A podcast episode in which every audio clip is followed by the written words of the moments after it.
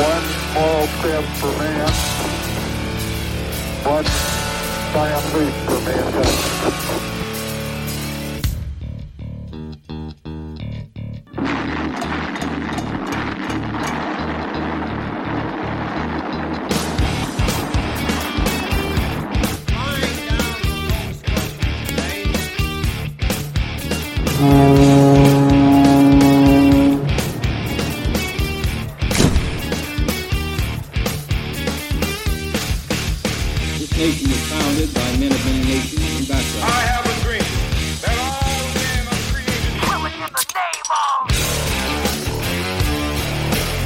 Ignition sequence start. Six, five, four, three, two, one. We have a liftoff. Some those that work forces are the same that burn crosses. All right, Doom Nation, what's up? We are back once again, and you are listening to the Two Doom Men podcast. As always, it's Skaggs and the Captain.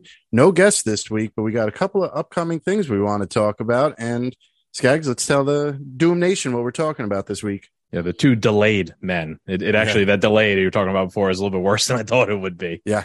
But uh, so if you're watching the video, just bear with us here, technology as usual. So, uh, you know, figure we'll start off with a couple of housekeeping items. Uh, next week, uh, so Sunday, we are going to be reviewing uh, House of the Dragon, which is the new HBO show, Game of Thrones uh, show about uh, House Targaryen. Shane is going to be joining us for that. See how it goes. We're going to try and review every episode of that, but we're not sure if we will get to because we're going to be pretty busy the next couple weeks. Uh, and next week, we're going to, after House of Dragon, we're actually going to take a break for a week um, just because we got a, both got a lot going on. Uh, that would be a good week to watch our recent appearance on the Unfit Statesman podcast, which we recorded last Friday and is out this this week. Uh, you could check out the Unfit Statesman at linktree.com slash unfit statesman. It was a pretty dope conversation, kind of touched a little bit of everything, got a little bit That was like yeah. Great conversation, man. It's one of the the few podcasts that I listen back to that I'm on. I hate listening to myself and listening back to an episode that we did, but I listened back to because I thought it was actually really good. Thought it was really interesting uh, theory we talked about. I think that's what he called it, or ideology he called Yeah, it. we got we got deep, and it was it was stimulating. it was. It was. we we almost came up with like a mathematical equation to like weed out propaganda. You know what I no mean? way. Yeah, it was. It was interesting. Zach is really a really smart guy. He's a bit on the spectrum. He's, Yeah. he's pretty pretty smart at the same time. So shout out to uh, the Unfit Statesman. Uh, we'll be back on the week of the 28th. We'll, we'll probably be back with another episode early in that week. Uh, either just me and Cap, or perhaps we'll have a guest. We will see. And then after that, we are going to Nashville uh, for a bachelor party. We'll be there for the entire weekend. We are planning to bring all the shit with us Mhm. and doing an episode on a rooftop out there. So that will be fun. I will warn everyone, however, that that is up in the air. If you've ever gone on a bachelor party before, Yep. especially with our group of friends, I mean, I just went on a bachelor party and there was a detailed itinerary for like every moment of every day, and we didn't follow any of it. So the plan is to record on Friday night out in Nashville, but we'll see what happens. I know we have a we have that And- bike bar scheduled, you know, that Yeah. afternoon before downtown yeah. Nashville. They have these bicycle bars that you all pedal and you drink on. So who knows by Friday they- night what's the deal? They drop you off at the Moonshine Distillery, and, Right. on- So and I think on Saturday we'll be setting up a lake day. So, uh, yeah, going to be a We'll bit see. busy. Um, that is definitely going to not be a wildly political episode, and it's probably not going to be a family friendly episode. So, warning alert, not a family friendly episode. so yeah, that's the next uh, two to three weeks in Doom Nation. Mhm. Uh, I thought tonight we maybe mix it up a little bit, being that's just me and the cap, and we don't have to worry about a guest. Then uh, we'll kind of let tweets of the week perhaps drive the conversation. We got a couple Yes. of obvious topics that we're going to touch on. Of course, Liz Cheney. Maybe I'll leave the rest uh, up to a surprise. So let's start with my first uh, tweet of the week here this week, and just give me one second to get this all ready.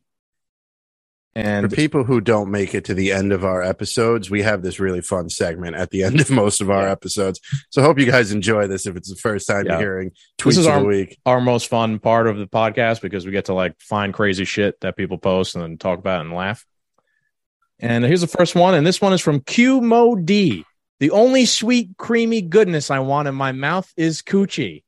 I mean, this is one of the more creative, funny tweets. Yep. I'm going to zoom out here. Sorry for you, for those who are listening and not watching. But this is our good friend So- Quincy. So I've been seeing this, and for the people who are listening, for a little bit of context, uh, people have been combining emojis into these wild positions.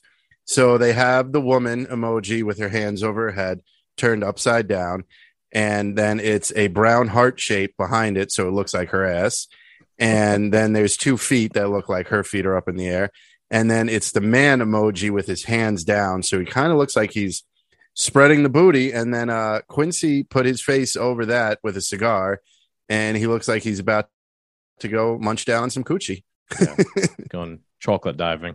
So I thought that was hysterical. Uh, that one gave me a hell of a laugh. So I thought it was uh, definitely worth a tweet. Maybe we week. get Uh, quincy back on soon yeah, I'm always down, man. Anytime Quincy wants to join us, let's let's go over one of yours, Cap. yep See what we got working. i'm all over the place this week That's i believe When are you not all over the place? Yep. All right. The CDC just changed their COVID guidance to everything Florida was doing right from the start. Next time CD next time CDC just ask Governor DeSantis how to handle things and save yourself 2 years of looking stupid.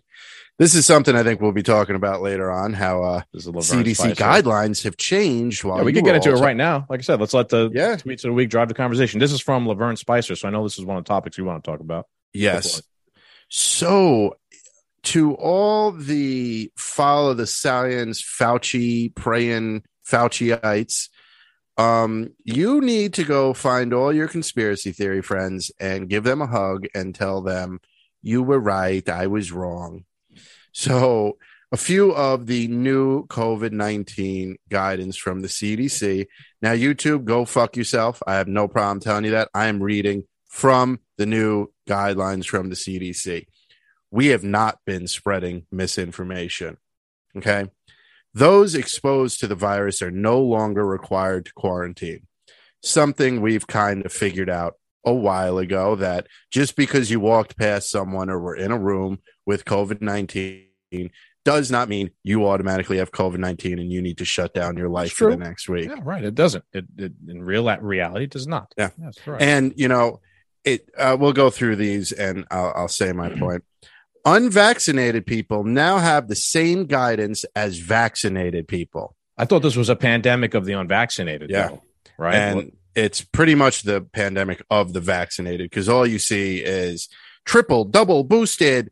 You know, so and so just came down with COVID, and then they say the line. Make sure you say the line, guys. I'm thankful. Uh, the Pfizer, the CEO of Pfizer just tested positive for COVID. He's double vaxxed, double boosted, and he spread disinformation by saying that the Pfizer vaccine will 100 prevent 100% prevent you from getting COVID. Yeah, in all seriousness, they did give like the biggest sheep that bought into this the f- most false sense of security. It wasn't Yeah. just him, the president of the United States, Mhm. Rachel Maddow, the CDC director, they all said that. Um, you know, Jill Biden just tested positive Yep. for COVID after she had put out a statement which recited the line, you know, Yep. I'm thankful for the the uh, protection the vaccine continues to provide, which is just a loony bin statement, right? Because Yeah. it's not. You've gotten COVID and you're sick. Um, I, I think something to note of again, we're not doctors, right? So I don't really understand this stuff 100%, but something that's in- been interesting to see with Biden himself and some others in Fauci this happened to is uh, the rebound infection. Mhm. And it seems to be people who have gotten multiple boosters, like Fauci and Biden both got four. Um, you get COVID, you know, you get over it, and then five to six days later, you get COVID again. And that seems to be happening at a higher clip in people who have been multiple jabbed. So that's Yeah. interesting, right? As opposed to other people who I guess haven't been multiple jabbed or perhaps not jabbed at all. I'm fine, haven't had COVID in now over a year, right? So no, no, not only no rebound infections, but no COVID for me as well. But Fauci, Yeah. who's gotten every shot you could possibly get, has gotten COVID multiple times. and, he back to follows back. all his guidelines. Yeah. So I wink, mean, wink. yeah, you know, I mean, give us back that episode that you kicked Yeah. off YouTube. Yeah. You know, back at the beginning of the pandemic when we started And- to question how stupid all the the restrictions were. And you know, it, it this all came about when Joe Biden had COVID for like 10 da- days on top of it when he just wouldn't test negative. Um, another one is students can stay in class after being exposed to the virus. finally we can let the kids stay in school. And it's no longer recommended to screen those without symptoms. Holy shit, what a mind bender that one is. Finally, if you are not showing any symptoms, we don't need to test you. This whole, you know, I had a problem from the start with, you know, this asymptomatic nonsense. I'll call it nonsense. Sorry, YouTube, if that goes against community standards. But if you don't have a cough and you don't have a runny nose and you don't have A, B, and C, probably not sick. You know, my my throat isn't sore today, so I probably don't have strep throat.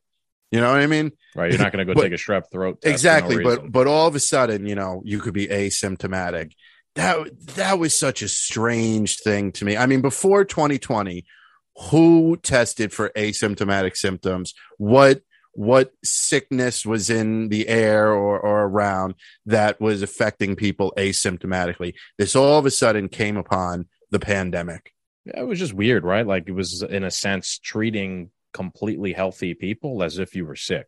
Mhm. Then, if you, you know, my, my first go around with COVID was uh, asymptomatic. I just had a positive test. Nothing happened to me whatsoever. I- You know, like I guess I was sick, but I wasn't actually sick. But like you were treated as if you were sick. Yeah. Because you a test came up positive. I mean, that's just like bizarre in a sense, just in general. Yep. You know, in general. It, and has been throughout all of human history and sickness history. When you're not actually sick, Yeah. you're not actually sick. And that's been the common denominator throughout, you know, 600,000 years or whatever that humans have been around on this, Yep. on this planet. i Yeah, that was weird. Yeah, I wasn't feeling well earlier this week, and my my job made me go get a COVID test. And I said, it's not COVID. And they said, how do you know? I was like, because not everything's COVID. I, you know, and I got the test and came back negative. And they were like, and still they were like, oh, wow, you, you knew you didn't have COVID. I said, yeah, because you could still have a fucking sore throat. And not, you know what I mean? Like, Those things still exist and they always Yes, have, they always yeah. will.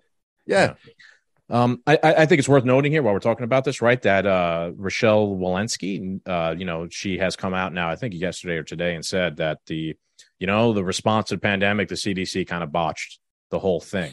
So she's now admitted this herself. Yep. The only problem is her answer to this is expand my powers, give the CD more fu- CDC more funding, expand the organization, and this goes points back to what we've said on the show ten thousand times.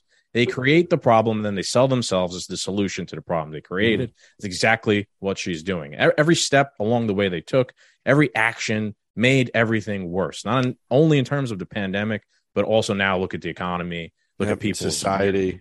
right? People's mental health states, uh, the gap in children's education, all of those things are factored in. It's not even like that easily quantifiable. Like Yeah. we'll never really know for certain the damage all those like those recommendations and restrictions and things the you know, CDC did. Yeah, But think, they definitely of hurt. children. Think of the children who draw, you know, pictures of their family members with masks on Yeah, because they know no different. psychological I mean? damage. It's just Yeah, not normal human behavior. I mean, No. how can you really quantify that? You know, that's not going to show up on a statistic somewhere, but it's there. It's real. So we'll see And- as we get older, right? And the years go yeah. on. And to circle back to the tweet, it's strange how well, it's not strange because we know why they're demonizing him, but we don't even need to talk about Ron DeSantis. We could talk about the governor of Tennessee. Our boy Alex Abernathy was telling us how uh, they had the same similar uh, restrictions as Florida, and Florida was demonized from the start of them pushing back on this narrative. And now all of a sudden, the CDC itself, their guidelines fall in line with Florida. What did what did Right. if if we're following the science here and the CDC was following the science, where was Ron DeSantis getting his information from to make these decisions? The You know what I mean? The bad scientists. You know, I, I- think the point Alex Abernathy made was a brilliant one. It was like the demonization of Ron DeSantis uh, shows how, in of itself, everything was political to begin with. Mhm. And he was making the argument that our governor in Tennessee did the same thing that Ron DeSantis did, even a little bit better than Ron DeSantis and did. earlier, However, he doesn't really have any presidential aspirations, is not on the national stage to the extent that Ron DeSantis is. So no one went after him. Right? Uh, right? I mean, if the point really is what Ron DeSantis was doing was wrong and bad for people, wouldn't you have gone after the governor of Tennessee too? Because he did it even he took it a step further. Or or Kristi Noem, same thing. I think North Dakota, right? No, they really didn't. Yeah. It shows you in and of itself how a lot of the response and reaction was really just political targeting. The establishment is afraid of these people who are going to run like Ron DeSantis. Of course. So, all right, let's move on to our next tweet. I think this kind of will play into what we're talking about at the moment. This one was new. This just came out. I just, I just got this right. I added it right before we started. I can't believe this. This is, this is a wild one. Let's uh, zoom in here for a minute. This is from our good buddy Eric Swalwell, and he goes, "Democrats won't force government mandated pregnancies on high school girls."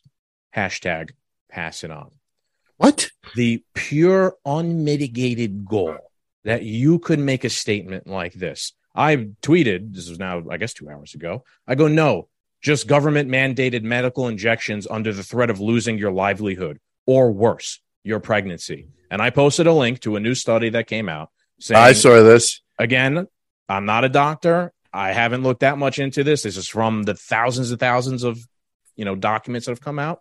44% of pregnancies lost during the Pfizer COVID vaccine trial.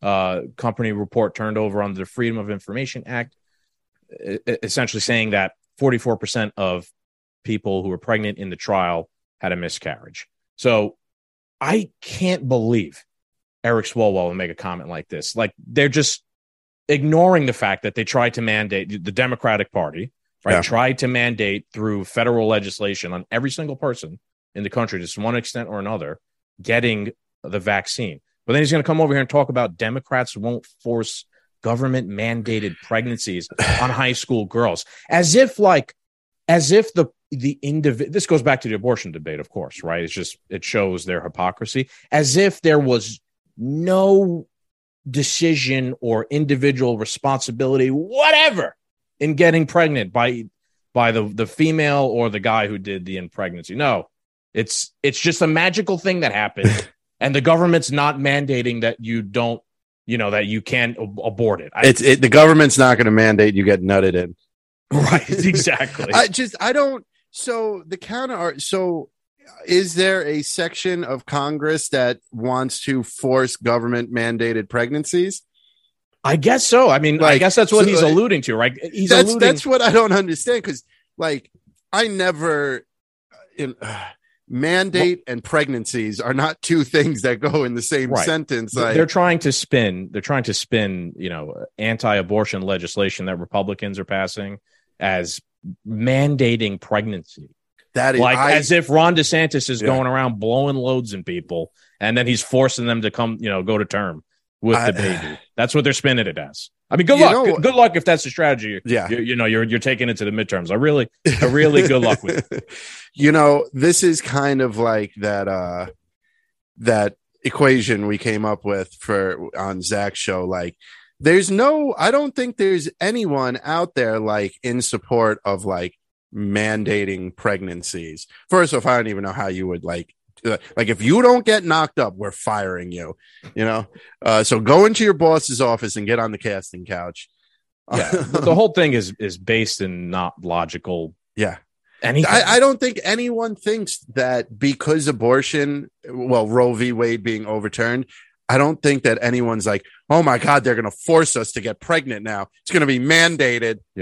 Uh, honestly, what it is, uh, you know, and I'm thinking about a little bit more. It's just more pushing the like no personal responsibility. It's the Yeah. state. Eric Swalwell is is a member of the government. Wow. He's pushing a lack of personal responsibility and individualism, you know, towards people. That's what he's pushing. Is essentially the get out of jail free card, which is abortion, no personal responsibility. It's not your fault if you got pregnant. It's not the men's fault. It's not the woman's fault, and you know it's the Republicans' fault because they're mandating that you carry the baby to term. It's really their fault. It's not your fault whatsoever. It's just it, culturally, it's such a shitty thing, uh, you know, like moral or standard to be enforcing. Um, and it's coming from the government, right? Like I said, he's a government actor. So there you go. faith actor. Yeah. Are you getting anything on my your side? Because uh, the delay on my you're- side's huge. I hear you. You're frozen, but you know, we'll we'll, we'll power through. Whatever. here. Um, let's go Fucking on. internet. Yeah, that's the zone of low technology over there in the uh, in the captain's quarters. Oh boy, you got a Cenk tweet. Oh no. And everything's gone now. I'll read it for you. Cenk Uygur. Unger. I always forget how to say his name. Oh, Um, Yep. can you hear me? I hear you. Yep. You hear me? All right. Yeah. Okay. There's Sorry. That's all right. All right. Uh, so this guy is a threat to society as far as I'm concerned. I never seen anyone with this type of thought process in my life. It's, it's truly, truly bizarre. I'll never get over the fact that Republicans think the one politician in the country who definitely isn't lying is Donald Trump.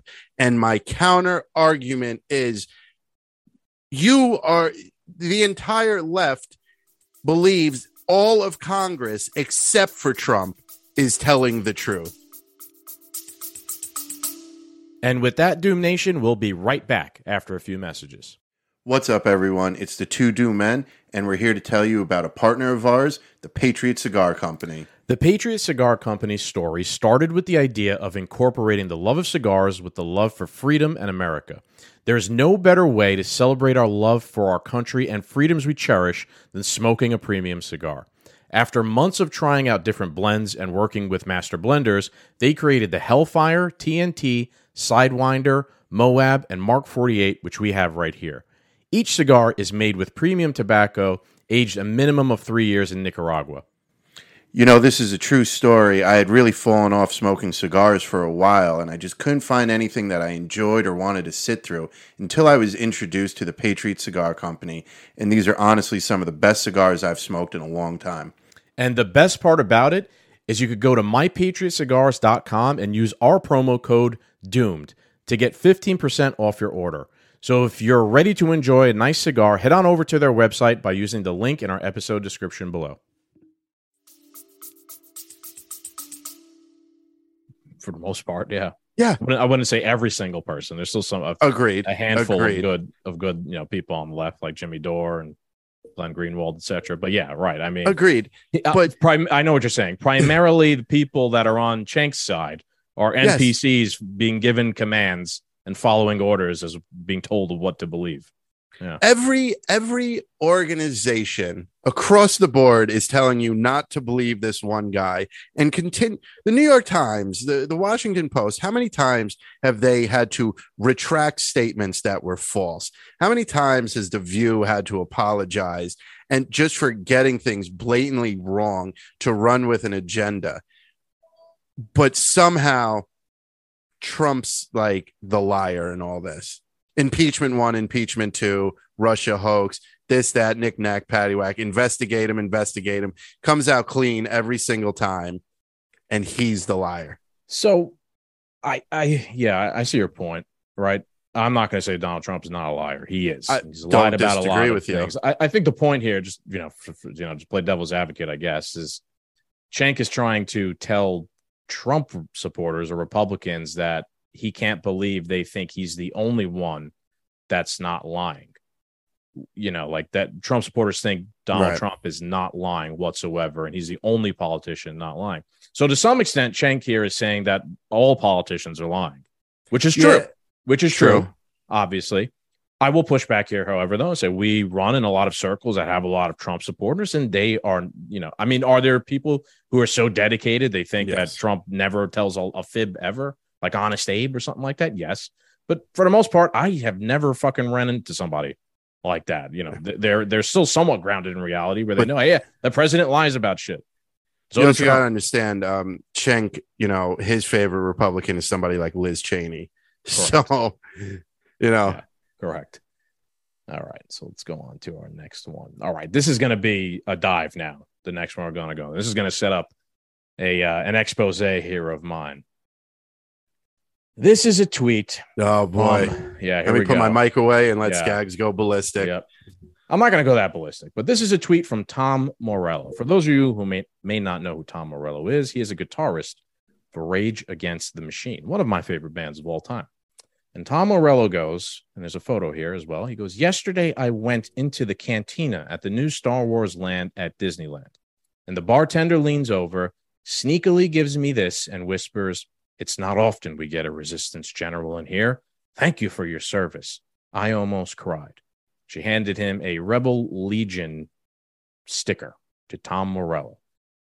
I guess the implication here is that the bartender knew it was Tom Morello, right? If you're not really familiar with Tom Morello, he's always been an outspoken activist and advocate of certain political leanings and things like that. Primarily, he's been in Rage had primarily always been like an anti-war group. You know, their whole I mean, the name of the band is literally Rage Against the Machine, as you're familiar with Cap, right? They have that great song, Killing in the Name of, where it's like, Yep. fuck you, I won't do what you're telling me. I don't know if you remember years ago, us out on a boat song. on uh on Lake George, and I was playing that on someone else's boat. Fuck you, I don't, you know, I won't do what you're telling me. Yeah. Right. So yes. look, just to set the stage here, because we're going to go into this in a little bit more in depth. Rage Against the Machine, their identity is built on being against the state, the machine, everything that me and you are against, Mhm. right? And that's why I've always loved them and resonated with their music. It's a very combative, fuck you, I won't do what you tell me uh, mindset. So the problem is, first of all, with this tweet, I mean, he's in Star in Disneyland. The, you know, he, this is a, a corporate place that he's in, handing him corporate stuff. We like Star Wars too. There's nothing wrong with Star Wars besides the fact that it sucks now. But he's pretending like he's a resistance general because some employee of the one of the biggest monolith corporations in the world handed him a sticker. Tom Morello is now a resistance general because Mickey Mouse anointed him so. Yeah. a- as such. But King where was my my point here is going to be where was Rage Against the Machine the past two years, right? Well, the machine raged. Raging against it was not popular for some reason. So I have an article here from Reason.com. Reason is somewhat of a libertarian magazine. They're also trash for the most part, Reason magazine, but this was a decent article, so I'm going to read from it a little bit. It says after two years of silent COVID compliance, Rage Against the Machine returns. This was on August 4th, so a couple days ago. After two years of pandemic protocols, precautions, and prohibitions, Rage Against the Machine finally took the stage in Washington, D.C. Ha ha ha. Isn't it a little bit Mm. fucking coincidental that their first show was also in Washington, D.C.? For a long anticipated, much delayed reunion tour to shout, fuck you, I won't do what you tell me. At back to back concerts in a packed Capital One arena, Rock's most, Rock's most radical band reinforced just how enduring its musical appeal is while adding a layer of awkward irony to the ideological project that runs through its lyrics. Filling up to 20,000 person arena in a city where COVID fears still have people wearing masks outside is no mean feat, particularly when the cheapest tickets cost just under $200. That's very, very punk rock. to Yeah. charge the cheapest seat $200. It's doubly impressive for a band that hasn't released a full length album, full length album of original material this century. That's also a testament to how good Rage has been, right? They haven't even made any new music, but they're still that popular. They really are. Their music is timeless in a sense. Yeah. Rage's Tuesday night show provided ample evidence for why people turned out. It was a tight, energetic performance. One might have expected a band of half its age. The lack of new material didn't matter much to an audience eager to rap along to well worn classics like Take the Power Back, Know Your Enemy, and Testify. But if its music and performance have managed to stay fresh, Rage's message can't help but feel rather stale and ordinary, given how politics has shaken out since its heyday, and particularly over the past couple of years that its reunion tour has been delayed. The lyrical themes of Rage are a whirlwind of historical references and contemporary 1990s polemics, a merger of old school hippie paranoia about the security state. Hoover was a body remover. That's a quote from a song. With fresher attacks on the American led post Cold War order. NAFTA coming with the new disaster. Tying it all together is a rejection of the system, itself a racist, exploitative, and inherently oppressive. Some of those that work forces are the same that burn crosses. That's a famous quote from uh, you know, Killing in the Name of. Its its broadsides against the FBI and U.S. foreign policy will easily resonate with libertarians. The attacks against consumer consumerism and free trade won't. So there is a split there between libertarians and Rage Against the Machine. Their rage is, you know, anti the state, anti the monolith, but they're still somewhat Yeah, pro Two hundred dollars for a seat. well pro pro Marxism in a way. They're not for like free market capitalism the way most um, libertarians are. Viewed in the context of the decade in which the band was made, there was something refreshingly fun and nonpartisan about these attacks on a machine whose oppressive nature didn't change all that much from Ronald Reagan to Bill Clinton. but keeping this all fresh and distinctive has been a challenge. That's partly because one of the because many of Rage's once radical ideas have become basically mainstream. Attacking globalization was a little bit bolder in the 90s when Democrats and Republicans uh, largely supported it. Rage's gu- guitarist Tom Morello's headlining of the 2016 Rock Against the TPP tour was less courageous when one side, when one considers that Hillary Clinton and Donald Trump both came out against the modest free tr- trade agreement. I'd push back there and say that doesn't matter. Like he, I'd say that Tom was on the right side of that argument. Most Hmm. people hated the TPP. So just because Hillary and Trump both were, you know, in I guess by a policy position, doesn't necessarily make Tom Morello now not against the machine, right? But Yeah. politicians, like we were talking about before, lie all the time and just take positions because they put their fucking finger up in the wind, see which way it goes. They get that email in the morning. Yes, exactly. Right. They get the memo. Similarly, the band provoked cheers when it flashed on abort the Supreme Court text message on a massive screen at Tu- Tuesday's DC show. One likely could have gotten the same message by turning on MSNBC. The fading distinctiveness of Rage's brand of politics is less disappointing than the band's failure to apply its message of radical nonconformity to the issue of the past two years.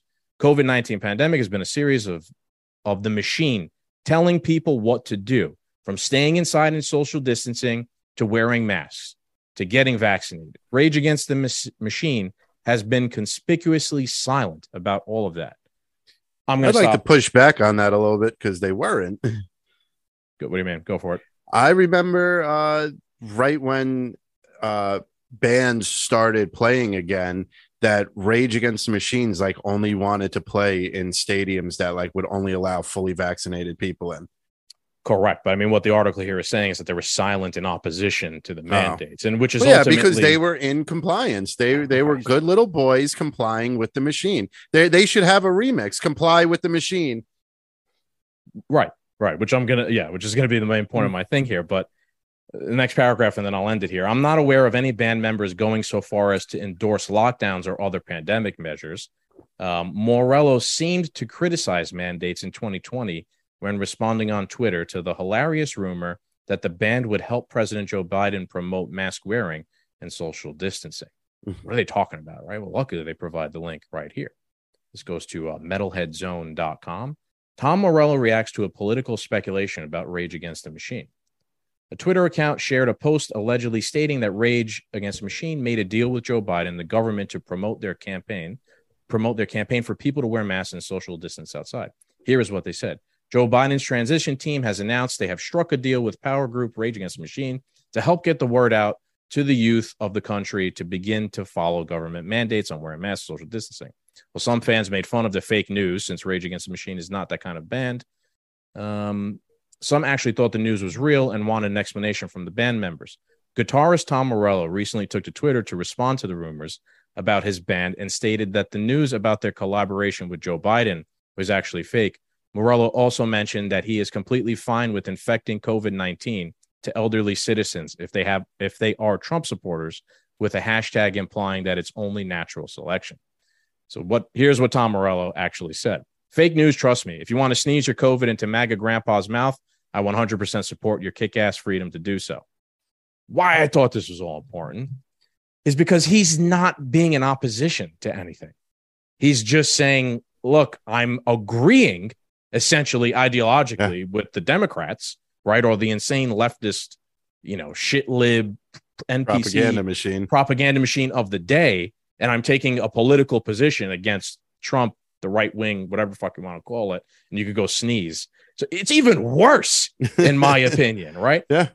Not only was did he never utter a word in opposition, Tom Morello, to any COVID measure, but he wanted to weaponize COVID against his political enemies, right? Who are in opposition to COVID restrictions. That is Yep. where Rage Against the Machine is today. That is where Tom Morello is today. They are rage on behalf of the machine. Quite literally, they will kill you, They- or he's advocate, uh, you know, facetiously or whatever. He's advocating to kill you in Yeah. behalf of the machine. Mind-boggling, dude. Mind-boggling, and it's so disappointing, dude. It really is so disappointing. is disappointing. It is disappointing, but here's here's the thing.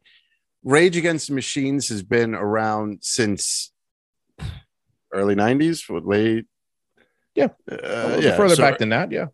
They, they So, were biggest, uh, biggest in the '90s. Yeah. Okay, so biggest in the 90s. So before that, they didn't have a lot of money.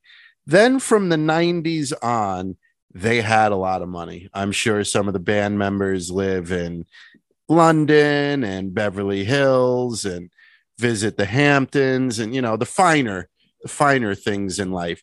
They don't really live that grungy punk rock lifestyle anymore. It's all, you know, day spas and foot rubs. So it's it's not surprising to me that after two decades, three decades of luxurious, high class, elite style living, because they are basically an elite rock band. Yes, uh, you know, would in the yeah. in the world of rock and roll, I'd say they're pretty elite. Uh, they've lived a very cushioned, privileged life. And it's not shocking that 30 years later, they rage on behalf of the machines when they had no money. When they had no money and they were coming up, fuck the machine. Now they got money. Ah, well, yeah, you know, sneeze into MAGA grandpa's, you know, Yeah, mouth. sneeze into my political enemy's mouth. Yeah. yeah it's just it's just so weird i'm not even done yet i have a little bit more here to go into Oh. which i found while i was looking for into this right first of all i did a personal search of tom morello's page and i did not find anything about pushing back against the covid restrictions which is just insane i also Well, looked I at mean, rages twitter He wouldn't. Is he is he a blue check mark? yes of course Well, then of course he wouldn't push against push back against the COVID regime. one of the biggest themes about Rage Against the Machine as well, and where I agreed with them always the most, is they were always had a very anti-war stance, right? Forever, which is something that obviously I agree with tremendously, right? You know, the anti-war position. When I was looking for these tweets, I found a tweet, or I, it wasn't Tom Morello's tweet, but it is a tweet that he shared. Me get to it in one second here. Hang on. Oops, sorry. So, found this tweet that Tom Morello shared, and it's by someone called John Mortar, I knew it was and it's about the war in Ukraine. And it's a, it says a cover version of the Clash's London calling to draw the world's attention to the struggle of the Ukrainian people and to raise money for the free Ukraine Sorry. for the free Ukraine resistant movement. Don't forget, Tom Morello shared this. It says donate here. So I click it, right? Donate here. Where does donate here go? This goes to a website called freeukraine.tv. I go to the About Us. The Free Ukraine Resistance Movement is a citizen led movement dedicated to protection and restoration of the territorial integrity of Ukraine, operating since 2014. For the first day of the aggression in 2022, we began deploying forces and means and that and at the same time engaged in active hostilities. An anti-war rage against the machine activist shared a donate me page to an organization which is actively participating in war. That is where Rage Against the Machine is right now. I'm not saying what these guys are doing is not valid, right? That they're trying to fight for their independence or whatnot. But if you're an anti war activist, how could you share It's a, a- link to raise money to buy guys guns to participate in war? Like, could you ever could you ever envision Scott Horton sharing this link? right. Yeah, And to here, go kill like Go people in buy Yemen. guns and contribute to more war. That's where Tom Yeah. Morello shared this. So even their anti-war stance is gone at this point, or just It's- distorted or perverted Yeah. in some sense. It's either die the hero or live long enough to see yourself become the villain. It's a sad story. There was a band called Rage Against the Machine, and they raged against the machine. And after a while, the machine won. The machine won because it's not just the silence on COVID. It's not, and now on top of it, it's the support to arm people to free Ukraine. To participate a- in war, you said it Yeah. very nicely. Arming people to participate in Yeah. war. Anti-war activists arming people with weapons to go participate in war. and you know they conformed the machine won they it's not that they took a stance on different topics they fell in line with whatever the thing The is. thing was, yeah, Yes. like none of these positions are brave in any sense of the Right. imagination. It's just what whatever you know people were putting in their facebook profile of the day is what rage against the machines was doing the machines won in that case, the machine and the state won. Yeah, man. So I mean, it's disappointing. I'm still gonna listen to "Killing in the Name of" and all my favorite songs of Raging Against the Machine, but this has changed my perspective definitely on the band and uh, its motives. I Mm. It's- also something I didn't know. Tom Morello went to um, Harvard, and he graduated with a bachelor of political science. I did not know that until Yeah. I started digging in here. That's right? crazy. So he's not a dumb person, right? Right. He has a, a bachelor's degree in political science. He understands the political landscape. So for you to understand the political landscape and to still be on the side of the machine while your name is Rage Against the Machine, there might be more than it meets the eye or a little bit more nefariousness. Yeah. One, I, I would go with nefarious, but two, I also look at it from I get it. The music industry is evil. I mean, Britney Spears was basically truly a slave. She was owned by the music industry. The the Hollywood is a disgusting cesspool. But I I still believe there's people, there's celebrities and musicians out there and and athletes that are like, fuck Trump, fuck MAGA, this, that, go support Ukraine, listen to the government lockdowns. And then on election day, they're like, yep, Donald Trump. Know, if I if I was an quietly, athlete, like the closet MAGA Yeah. people. exactly. If I if I was an athlete playing for the New York Giants and we had the shitty record we have, yeah. If if if Adidas or fucking Chinese Nike is going to give me a, a ten million dollar fucking deal sponsorship to wear Nike because I said fuck Trump, I'd be out there every day tweeting fuck Trump. And then on election day, boop, Donald Trump, pay me my money, bitch. And with that, Doom Nation, we'll be right back after a few messages. What's up, Doom Nation? It is Skaggs here, and thanks for joining us for another episode of the Two Doom Men podcast. If you like political discussion, guns, beer, movie, and TV reviews, smash that like button, subscribe to our channel, and share the show with your friends. That's the best way we can get around Big Tech's algorithm. You can also just go to linktree.com slash two doom men to find everywhere the show has a presence. And don't forget to follow me on Twitter at Skags89. Thank you, everyone, and let's get back to the show. Yeah, I see what you mean. Yeah. But people like us are going to call them out. Let's Oh, yeah, of course. for- It's our for being job, too. Hypocrites, hypocrites. You know, Yeah. Uh, how, how much money do you need at the end of the day? Like you have no, if you have no principles. At, you know, what are you?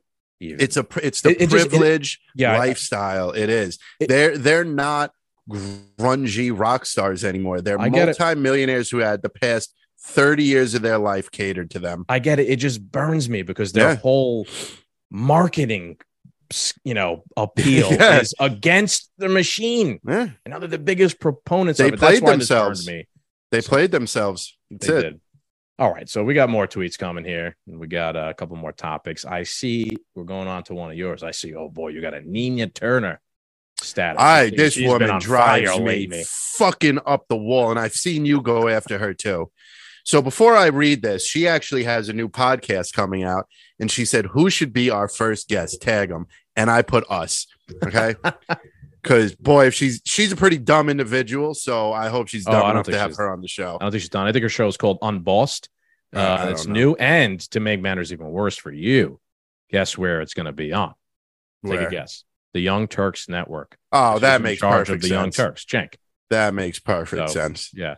She's been under a lot of heat lately. Just side note, she's been under a lot of heat lately from the good leftists that remain like Jimmy Dore and Glenn Mm-hmm. Greenwald. And and just like I mean, she's getting the shit ratioed out of her on a lot of She's a she's psychopath. Yeah. But yeah, She's she's a god honest psychopath. Uh okay, Nina Turner. But I paid off my loans isn't a good enough reason to spend to send 45 million Americans into debt. Personal responsibility isn't a good enough reason to send 45 million Americans into debt. There needs to be there need sorry, they need to learn a lesson isn't a good enough reason to send 45 million Americans into debt. This woman has been getting destroyed on Twitter for her stance about eliminating student loans. And the the one that really just enrages me is personal responsibility isn't a good enough what fucking and I actually tweeted this to her on one of her other tweets. What fucking planet did you come from? Personal responsibility is insanely important to the reason of this. It is their responsibility to pay these student loans back. I took a loan out recently. I'm paying it back. Is it all of a sudden not my responsibility to pay that loan? Well, by Nina Turner's argument, yes, it's not your responsibility. Then maybe she's my new favorite person because I don't know if I want to keep paying this loan off. All right. So maybe, I- I maybe guess you I'm should not be out fucking her horn. Not Yeah. saying how much she fucking, even how much she drives you up a wall. But dude, like I would never like I understand this loan is my personal response to think and you just said this earlier to you know we're, we're just getting rid of personal responsibilities. That nobody is accountable for anything and as long as you toe the line. You know if you if you use a gun in new york you're you're personally responsible. But if you don't want to pay your loans anymore you're not responsible Yeah. So, I mean, let me pick this apart a little bit here, too, right? Because I've been going back and forth with her. Well, not back and forth, right? She hasn't responded, but I've been going after her a couple times. I've been getting a pretty good response. A lot of people are going, are uh, I think, are a bit red pilled over this the sort of brand of politics that Nina Turner is selling. It's worth mentioning. I used to really like her back when I was a Bernie bro, right? She made a lot of good points back then. Uh, she has fallen out of out of uh, favor with a lot of like the good people left on the because left. she her all her points are like she's like a little Bernie Sanders 2.0 Medicare for all the Green New Deal Yeah, the thing is, things have student loan, changed. like- things have changed, like in the past couple of years, and uh, that, in my opinion, should have changed a lot of people's ideas and perspective on things. But the people who haven't at all, I look at now very skeptically. So first of all, she says, "But I paid off my loans isn't a good enough reason to send 45 million Americans into debt."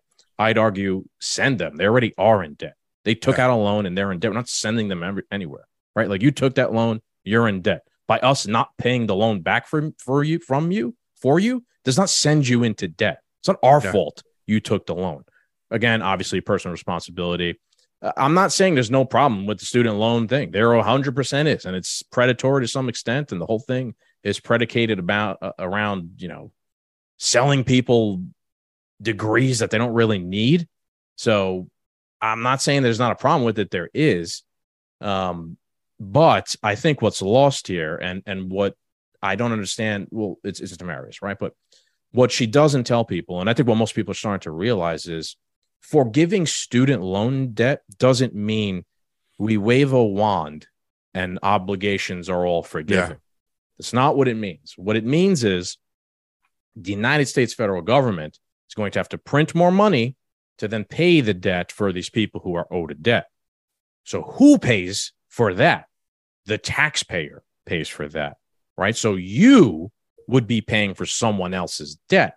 Yep. And I'd even further argue that person who has that debt, they're still, Still. a taxpayer. So yeah they would then doubly pay for their own debt, right? Because they'd be paying for it through inflation, because of the money printing with the Federal Reserve, and through taxation and etc. So, like, the whole thing makes no sense. And then again, who is this debt owed to? Oh yeah, The Harvard, where Tom. Morello went, Yeah. right? Am I? I have to now give a. I have to pay Harvard, me, a, a regular middle class person, or a person who's in debt, uh, in student loan debt, and has to pay Harvard again. Like Harvard needs a, a, a loan bailout from What- the taxpayers of America. They need an upfront infusion of billions uh, of dollars in cash. Let The- them fucking. You want to? You want to really forgive student loan debt? Let send the military to the school and be like, forgive the fucking debts. And you're going to Yeah. pay for the debt yourself, or you're just going to have to write it off. That's not going to happen, right? Obviously, this whole thing is a fucking scam. that's the only way I would taxpayer pick up support it Tab for them. these universities make so much money and their tuitions are only going up because these tuitions create this type of debt Right, right. So you know scam. the if if if we really want to do it then harvard eats all of its students debt that's it they pay it and nobody else pays a dime for it just again, that's not what they're. I agree with you. Right? Yeah, that way that's it should not what done. they're advocating I know, for. they're It's not. You, they have not saying that, and So- any stretch of the so let me- imagination, they're let me they're they're. this. Go ahead, go ahead. As a serious question because you've you've been on this particular battlefield longer than i have um I like the way you put that. Yeah. So, all right. So, just for a round number, let's say the 45 million Americans uh, that have the student debt are it it, it equals one billion dollars. Let's just round number, right? So let's say the government prints the one billion dollars and now taxes us for that one billion dollars. That happens on September first. Everybody has student loan forgiveness. The one billion's been printed. So now on October 1st, I go back to school and take out a student loan. Is is that loan forgiven or or do we start this process all over again? I don't know, right? Because that hasn't been completely explained, right? And I will also, you are way underestimating how large the student loan tab I, is. I'm I'm It is- just I'm just- I'm just a, a round number. I yeah. understand. I understand. But if you if you told me it was one billion, the the effect on the taxpayer and and inflation wouldn't be that much. Yeah. It's 1.7 trillion, right? So that is if that was to be printed and then paid for through the Federal Reserve or taxation or whatever, that's going to add a tremendous uh, you know rate increase to inflation and, and our and our problems yeah. right? So it's a fucking scam. That's all it is. They're not proposing Mhm. anything real. And then again, right? It's not fixing the problem. People are going to just take out another loan and be right back in the same thing again. Yep. Why? Because we haven't addressed personable personal accountability, Yep. right? Which is But- what everyone is trying to say is a major theme in this whole thing. You have to address culture, right? that's not a big enough reason not to them, no, because they're because she's from Uranus. Yeah. They're nefarious actors. They're trying to cultivate a generation of people who have no interest in personal accountability. They just see the government as the answer to everything, and Yep. the government will just rule over and dis- dictate every aspect of your life. Yeah, I mean, I don't. I doubt this goes against community guidelines, but truthfully, from my own fucking experience, college was and is the absolute biggest scam. Oh my god! I was listening to. Oh God, was it a podcast or did I find it on? I was listening to this conversation, and they said in the 40s and 50s and maybe the 60s you didn't need a college education you know uh and and black communities even though they were poor this was before the crack ep- epidemic uh black uh communities were doing fine because you could go to grammar school you could do a little bit of high school and then you could stroll right out and you get a job at a factory and even though you weren't making a high wage the cost of living was way cheaper. Uh, and this was across the board. It didn't matter about race. Uh, and you were just you were able to get a job anywhere because we were producing things. We were building Mhm. things. We were making things. We were expanding as a country. Then all of a sudden somewhere along the line somebody came up with the idea you need a college degree to be the boss now. So now right away disadvantage if you don't have a college degree you can't be the boss. You can only be the worker making the minimal salary you got to go to college to get the big salary and then every job became you need a college degree, whether it's the the little mailroom clerk or the CEO or the company. And it put the black community at a great disadvantage because at the time, a lot of people didn't have college educations and they couldn't afford college educations because they were only working in the factories. Then that grew. They saw, oh boy, if we say every job needs a college degree, let's make college more expensive. So now you can't afford college. So now it's really an elitist, privileged thing to do. But how are we going to make money off that? Oh, we'll we'll let the bank just give people tons of money that they'll that they'll pay back when they get this good job. And that lies the biggest fucking scam.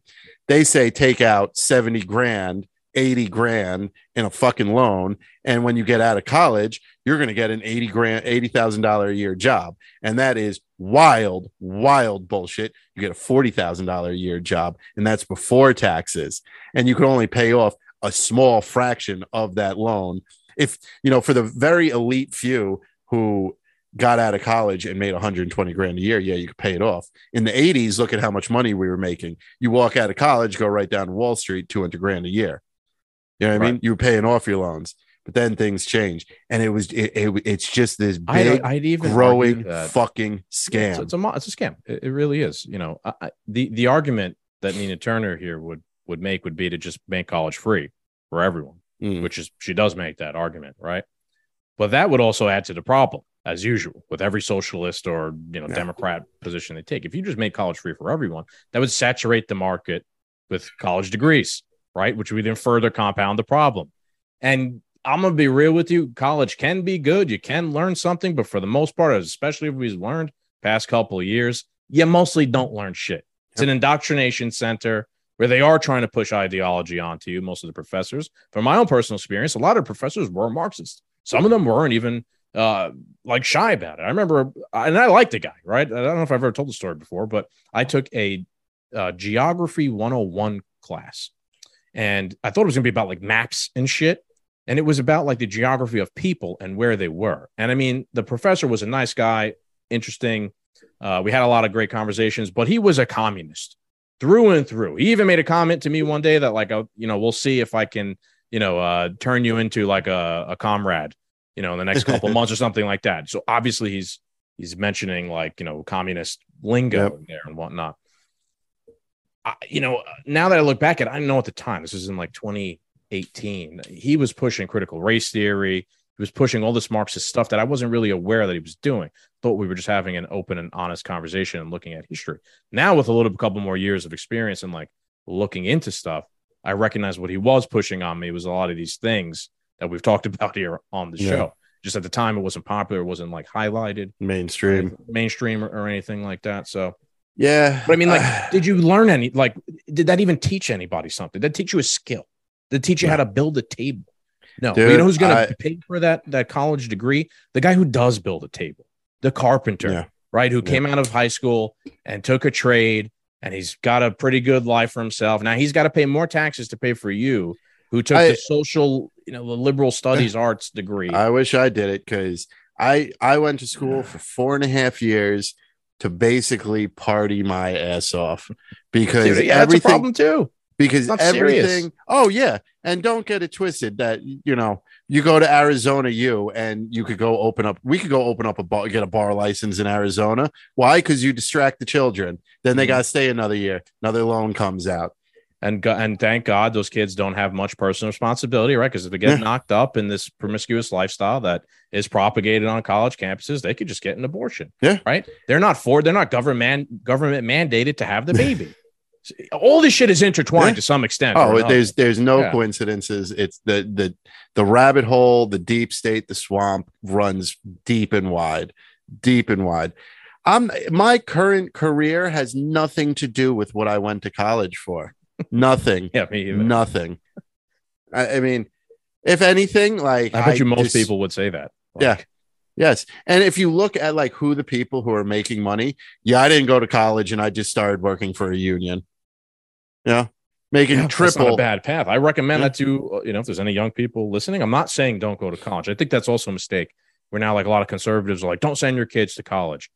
I think you should take an educated look at your kid's situation Yeah. and make the best recommendation to them. But I do think it is. uh, yeah if you're if if your kid is you know the math honors collegiate champion of the tri-state area and has straight a's across the board yeah i don't think that kid should become a plumber by any Right. means necessary and it doesn't mean sell your kid short either if they're Mm. No. dumb, right? That you should be like, sorry, kid, you're only going to turn out to uh, plunge toilets for the rest of your life. You know what I mean? Sometimes people respond to a challenge, but, you know what Though? I don't think dismissing there's been a plunging toilets for 200 grand a year compared to working in the office for 30 grand a year is a huge fucking difference. Yeah I, I, there's there is an honor and there is a use for those jobs right? And they can be high paying. Like the trades are very high paying jobs. And if you're going to get into a trade my advice would be if you if you're going to get into a trade you should do it while you're young. Because you Yeah. could be like a journeyman in a trade in like five years and you could be making pretty good money um you know if you're in one of the unions in one of the areas. But even if you're not couple years of experience as like a carpenter or an electrician you are a high commodity person right you Yep. can charge a lot for your and you learn how to do things good life skills that every person should should have to some extent. so i have to assume your your last tweet is about liz cheney Correct. So I have a tweet that I didn't post Okay. about Liz Cheney, which was probably one of the better tweets that I've seen through this whole thing. All right. So do you want to go first or should I read it out? Uh, you could go first. Yeah, go ahead. Okay. It's from this idiot on uh, Twitter called at Skags89. Oh boy, it's funny. All right, go ahead. Yeah. this was actually a really good tweet to like if you just stopped and thought about it for a second. There's all the Liz Cheney memes and her getting, you know, RINOs being helicoptered away and all the funny shit. Imagine going back to 2004 and telling somebody conservatives would be cheering on the end of of Cheney political dynasty and liberals would be upset upset about it. That is it is insane how much Yeah. has actually changed. How how the political landscape has been flipped and destroyed and contorted so many different ways that that the war hawk uh, of the Cheney dynasty go to Iran, go to Iraq, start this 20 year seven, war right? The seven wars, right? That they have Yeah. planned. in Yeah. in the Middle East, just war, war, war, drone children, kill people, didn't matter. The liberals would be upset over Right. the dynasty ending. It's 18 years later. mind bo- Right. blowing, You know, mind blowing. the reason why I chose 2004 as the year is because that is the year that we, you know, were, were deeply embroiled in the war in Iraq. Uh, that Dick Cheney was basically the, you know, him and Weapons Bill Kristol, another fucking pathetic. Right, they were the chief architects of. Uh, you know, Liz Cheney has told that exact same line as her father, and at the time, it was the left who were rightfully so outraged over the war in Iraq, uh, and were completely against it, and the Cheneys. But now the Cheneys are their darlings. Yep. That was the whole. Now- now Liz it really shows how Cheney things is- could change. Yep. Liz Cheney is the ideal Republican for Democrats. This is what the GOP should be about. Yes, war and, and big business. Yes, the the standard Democrat talking point. So let's go to my last uh, status, and this is funny because this is also from a guy called Skags eighty nine. The last tweet, and this is again about Liz Cheney. And This is you know I'm, I guess I'm tooting my horn a little bit here, but I kind of wanted just to lead where we're going to go with the Liz Cheney discussion. And I said, you know, no matter which way you want to chop this up, the final numbers on the Wyoming primary tell us one thing: the complete repudiation of the establishment regime and what it stands for. And if you look at the actual numbers, once it's all been said and done, uh, you know, Harriet Hageman, who won here and beat Liz Cheney in her primary, won 66.3% of the vote compared to 28.9% of the vote. That's that's a blowout. That's not just a win. Destroyed. And I got into obviously the memes were hysterical, right? I knew this Yes. was I knew this was coming. I knew for certain. I, mean, unless you know, this is actually going to be a good litmus test for me too to see if elections are rigged or not, because I knew for certain that without a doubt she was going to lose because she's just so unpopular. Mhm. But there's a lot more to this than I think meets the eye. The left right now is making the point of, oh, it's because the Trump people are so against Liz Cheney because she voted, uh, you know, for his impeachment twice. Uh, is, is is leading the January 6th uh, commission, you know, one of the people in January 6th commission thing. She's always been very anti-Trump. So Trump obviously ran an endorsed candidate against her, an endorsed candidate won. It's all about Trump. That's it. That's why everyone is is uh, you know, hates Liz Cheney. No, it's not.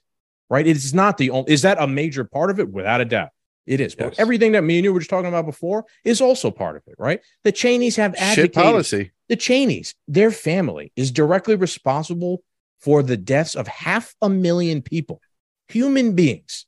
Right? That is a problem. And people, as flawed as some of the MAGA crew can be, a lot of them understand that and they're against war now. Yeah. So that is a part of it, right? Libertarians are extremely against Liz Cheney and, and her whole brand of politics, right? She's pro war, she's pro military industrial complex. The reason why she voted against Trump, and remember, the first impeachment was about the Ukraine's weapon deal Yeah. right? So like she didn't vote against Trump because necessarily she didn't like Trump in that one. She voted because Trump was holding up a weapons deal, which directly links towards like more war. So like that's how pro-war they are. They'll vote against their own party if their party, their president, their you know that's in their party holds up a war or holds up weapons distribution. That's the most popular or ideological point that the the Cheneys have always driven home you know, Halliburton, their company, rebuilt Iraq, you know, it was invested there after the war. That's what these people are about. They're fucking blood soaked monsters, right? So for leftists now and people to dismiss this as, oh, it's just a cult of personality, it's a Trump thing. I'll take it, even if it is, right? A bad person lost and they're out. Yeah.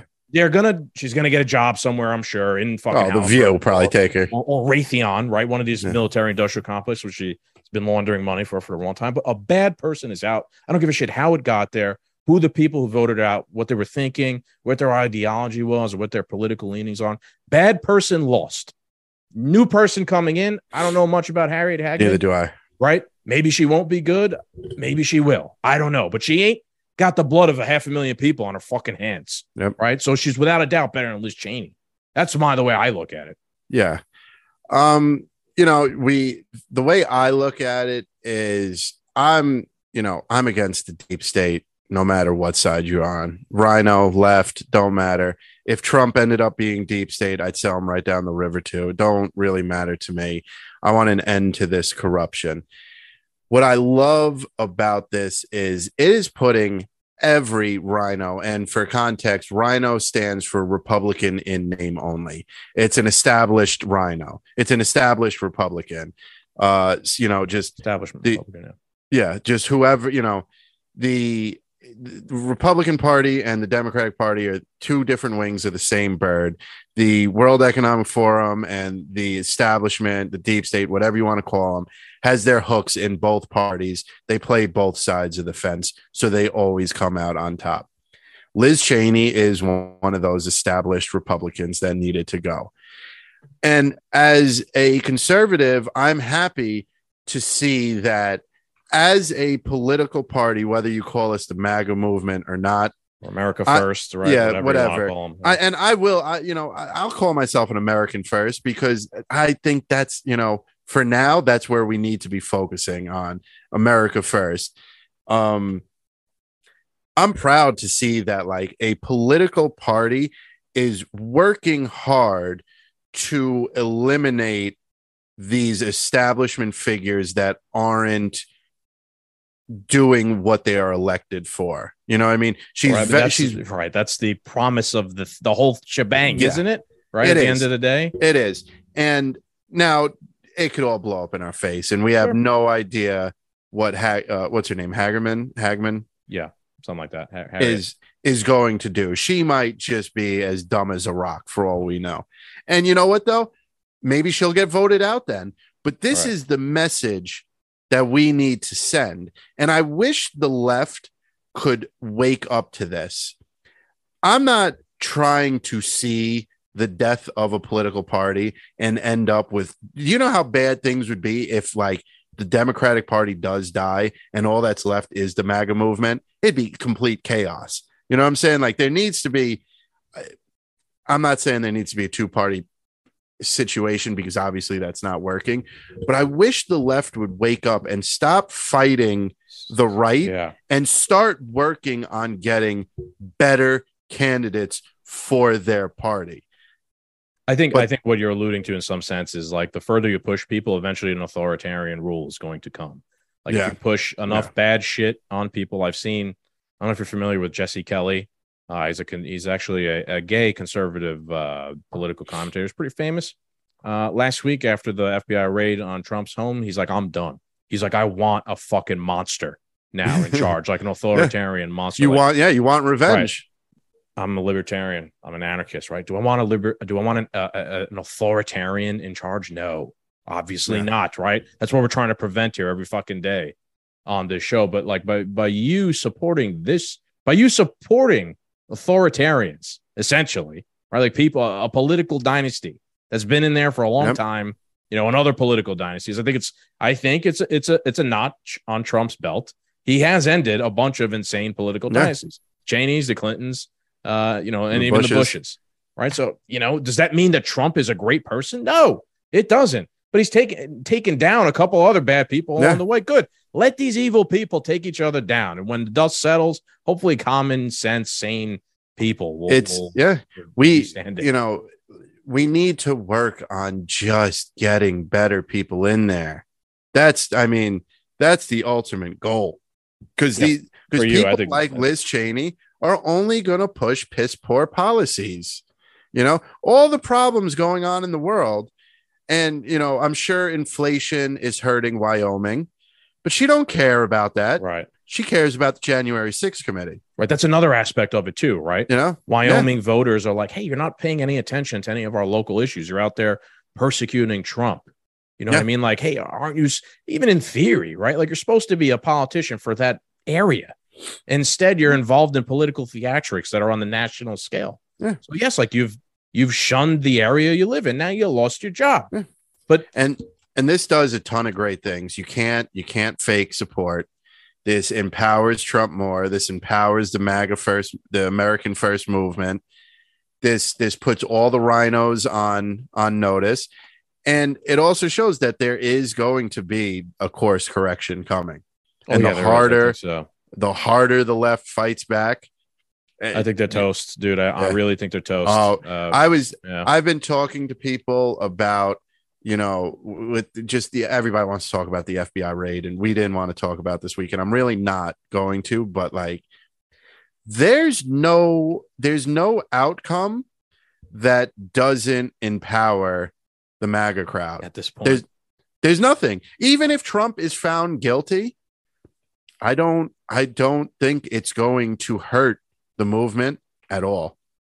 Even if Trump can't I, run, I don't think people. I think they've lost all accountability, right? So people won't believe it any, anything anymore. Yeah. Like after so many failed attempts, honestly, I don't think I'd believe it at this point. Right? Yeah. Like if they they came out and said, you know, hey, look, we found this in the raid. Uh, Did you plant it though? Like Yeah. I, you have you've got no trust with me anymore and when and, whatsoever. and when when don't you ever you did, just- but yeah when you and and then also when you literally just compare like okay so hillary clinton got off for this and trump's not going to get off for this. Why did hillary get off? You, you know what i mean? Right, when she destroyed similar- all those yeah. emails. If trump was acid washing hard drives woo, they, they'd have them strung up already yeah, it's it's it's it's political, obviously, without getting into that whole thing again, man. I you know I know you said kind of before, it's like oh you know it wouldn't be good if you know it's all just the MAGA crowd, but I look forward to a future where there is no Democrat Party anymore. Leftism has completely been eradicated, and all that is remaining is a new sort of brand of pol- politics and Yeah, maybe it's conservatives and libertarians I was just going to say it's Yeah. going to be a mixture of the the left, which is going to be Republicans and conservatives, and the new right, which is going to be libertarians, anarchists, free market and ANCAPs, etc. And within this new group, we'll be able to have actual rational conversation where perhaps we'll we'll make some sort of compromise as to all right, you want there to be a state. Let's make it the smallest state that could possibly exist, like the founding fathers had, right? And you guys could have your flags and you know your your uh, you know your sentimentality about everything but basically have no power in a sense so that would be ideal I, Yeah. i'd be fine with that yeah Well, I think I honestly the way things are going, I think we're going to see the death of the the Democratic Party. I really, I really do. I think, I think I was telling somebody today, November is going to be fun. It's going to be wild to see what happens. But with that, with the fact that a red wave is coming, it's going to get dark before it gets light. It's I, I, I can't I can't fathom what the deep state has cooking up to drop. oh yeah i agree so i, I don't think mean? it's the death of anything Yeah. i think they'll they're they're moving you know towards uh, desperation mode and they have the institutional power behind Yeah. them right because at the end of the day where does power really reside in the barrel of a 45 something like that, right? That's where power resides. Yeah. So it doesn't matter. They'll, you know, right now they're the protect our sacred democracy, and democracy is sacred, right? It's our God given right to democracy. But as soon as that shit starts not working out for them, believe me, they're going to turn on democracy real quick. They'll You throw saw- democracy in the wind real you quick. even saw Brooklyn Dad today, right? Who's been the biggest defender of democracy the past Yeah. couple of days. Be like, this is insane. We can't continue to go down this path with what happened to Liz Cheney. And I tweeted at that. I'm like, oh wait, so now you're not for democracy, Yeah. right? Because you didn't win. Your your your person didn't. Yep. win. So it's really not about democracy. It's about power. And democracy is the word they use because it sounds pretty and sounds fair, right? But it's just a, it's just a, a word, right? That's masquerading as I rule everyone, and we call it democracy. That's what they Yeah. really. Yep. So, yeah, man, that's uh, I think it's a good place to end it. I Think so. really did enjoy the memes uh, around Liz Cheney. I mean, Yeah. I got to hand it to a couple pages on Twitter. I want to shout them out. Uh, great page called "The Right to Bear Memes." It's a hysterical meme making page. Uh, they do a great job. The Left Can't meme, also another great meme making page. These guys are fucking brilliant. I wish a lot of the shit they make is like, God damn it, I wish I would have thought of that. Yeah. It's so And they make it with such speed. such speed, dude. They're like, Yeah. bam, like that, and that is a big part of a culture war. Yeah. Um, people say like, oh, what are you going to win? Uh, you know, this cultural civil war by, you know, making funny pictures and sharing them to each other. And then there was a meme of that, and it's like, Mm. The, the founding fathers printed pamphlets and handed them out at bars to each other to get people to fight on their side. Yeah. Memes. The founding Yeah. fathers were sharing memes or a form of memes back in the day. So perhaps memes will, ha- you know, when you look back at the history books, It's memes you will know be, have been very important. yeah. Don't I landscape. for I don't think anybody who listens to our show would, but don't sleep on the power of memes. Literally, White House, FBI, Department of Homeland Security, they view memes. They view memes. Yes. and they have think tanks and and try to figure out how to com- how to combat memes and they can't. They haven't been able to for what six seven years now? This is almost a decade old battle that they've been losing since 2015 and the best the best they could come up with is shit like maga king Right. you know what i mean like it's it's it's crazy to think that like the memers took that and ran with it and made it Yeah. hysterical. So Yeah. like That's because they don't know who they're dealing with. They don't actually genuinely research who their enemy, enemy quote unquote, is. You know, uh, they they just they just think it's idiots making funny pages, but it's it's It's There's they're very smart information people, in them. without a doubt. Yeah. There is- yeah, there is information. As as dumb as a meme might look, Yeah. I guarantee you there's a pretty smart person on the other end It's- of it who knows exactly what kind of Yeah. message they're trying It- to convey with a simple, funny photograph. yeah. Truthfully, what started me in, I guess the beginning of the Q days or whatever you want to call it and stuff when memes really started taking off and getting political was I would see a meme, and then I'd go research the topic, and then Right. I go learn about the topic. Yes, Oh boy, that's something you know. the establishment don't want you fucking doing. Correct. They are thought provoking instruments, right? Yeah. That are that's the goal to spark a thought in your mind. That thought gets you to start like looking into things and perhaps changes culture or the political landscape. The And now we have a podcast. There you go. All right, wrap it up, buddy. We're gonna take a break next Yes, week, sir. and then we'll be back with some uh, some fun stuff. And we'll be Uh, back with uh, House of the Dragon, uh, the Yes. Review, uh, probably Sunday night, Monday morning. If you watch that show, check it out. We'll see how it goes. All right, so Doom Nation, thank you guys for tuning in. I hope you guys enjoyed another rendition of the Two Doom Men podcast. Check out some of our previous episodes. We had awesome guests on. We had Alex Abernathy, we had Deplorable Janet, we had Steve from Sergeant and Samurai on. Plenty of stuff to catch up on. We're going to start turning out doomed reviews again. We'll see you guys down in Tennessee. Hope you guys have another great week. Hopefully, the world doesn't end before we get to Tennessee so we can Yeah. report on some more shit. like to have a good time out Yeah. there. Fun spot, Broadway. Yes. And as always, make sure you like, share, and subscribe. Adios, Doom Nation.